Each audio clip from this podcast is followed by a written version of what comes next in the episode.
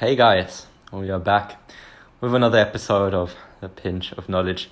Today we will talk about a topic which is very familiar with you guys sleep and how sleep can improve your productivity.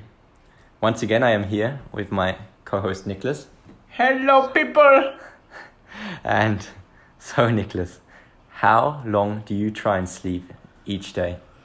Oh, good question, Lucas. I actually not quite sure, but I'm trying to get in about seven hours. Okay, cool. So maybe you also learned something from this episode as well, and the recommendations I will give at the end of it. So, a few months back, I researched the topic and implemented some stuff into my own life. And actually, for once, something new I tried worked really well. So, let's quickly summarize how sleep is structured before I will give you guys two recommendations. Sleep is structured in so called cycles, which repeat over and over again in roughly 90 minutes. They consist of five stages. Some say four, because stages three and four can be combined into one. The first stage of sleep is known as the light stage of sleep. It's quite short, lasting about five to 10 minutes, and this is where your body starts slowing down. It relaxes its processes and muscles, and your thoughts kind of fade away. After you enter the second stage, it is said this is where most of your memories are formed. Your brain waves starts to decrease as your body is being prepared for the deep sleep. Uh, but Lucas, so why do people say you shouldn't sleep longer than 20 minutes when you nap? Good question, Niklas. Well, after 30 to 35 minutes is when you would find yourself in the deep sleep in the deep sleep stages 3 and 4. This is where your body is completely relaxed and growth hormones are released and muscle tissues, etc are repaired. So if you wake up now after a nap, for example, you would shock your body and feel exhausted. The final stage is the REM stage. This is the stage where we experience dreaming and long term memory storage. This is still very unexplored, and if there is any new groundbreaking information and you guys are interested, I'll research more about it and maybe I'll do a separate episode. But what is known is that your heart rate, your blood pressure, and your breathing becomes quicker and the body kind of almost acts as if it's awake, even though you are sleeping or in some cases dreaming.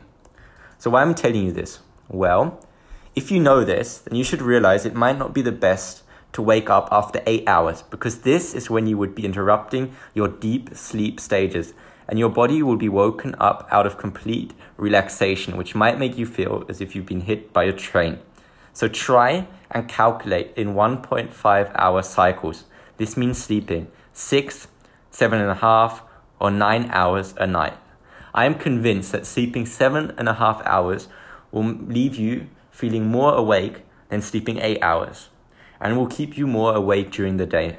The same goes for six hours, or if you sleep a little longer, nine hours. Try it for three weeks, and if it doesn't work, you can always adapt back to old routines. But I'm sure you won't. And secondly, try and turn your phone onto night mode in the evening. This is a feature which Samsungs and iPhones now have.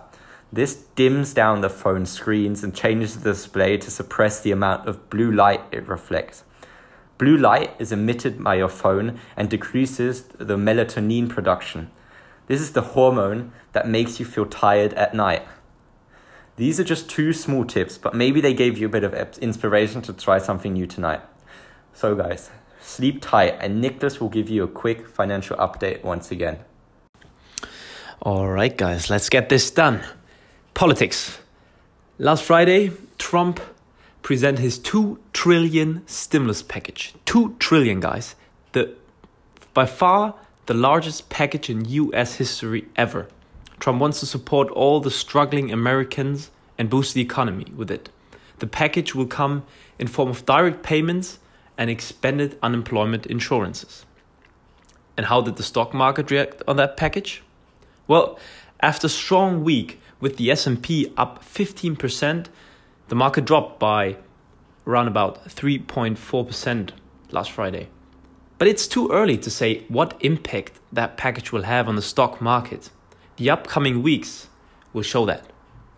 However, Trump has great confidence confidence in the package and he believes that the economy will rebound quickly once the coronavirus has been defeated. Well, let's all hope that Mr. Trump is right with what he's saying and we're soon getting back to normality and everyone recovers from this terrible virus. Stay healthy, guys. Thank you, Niklas, for that insight into the financial markets and what's been happening the last few days.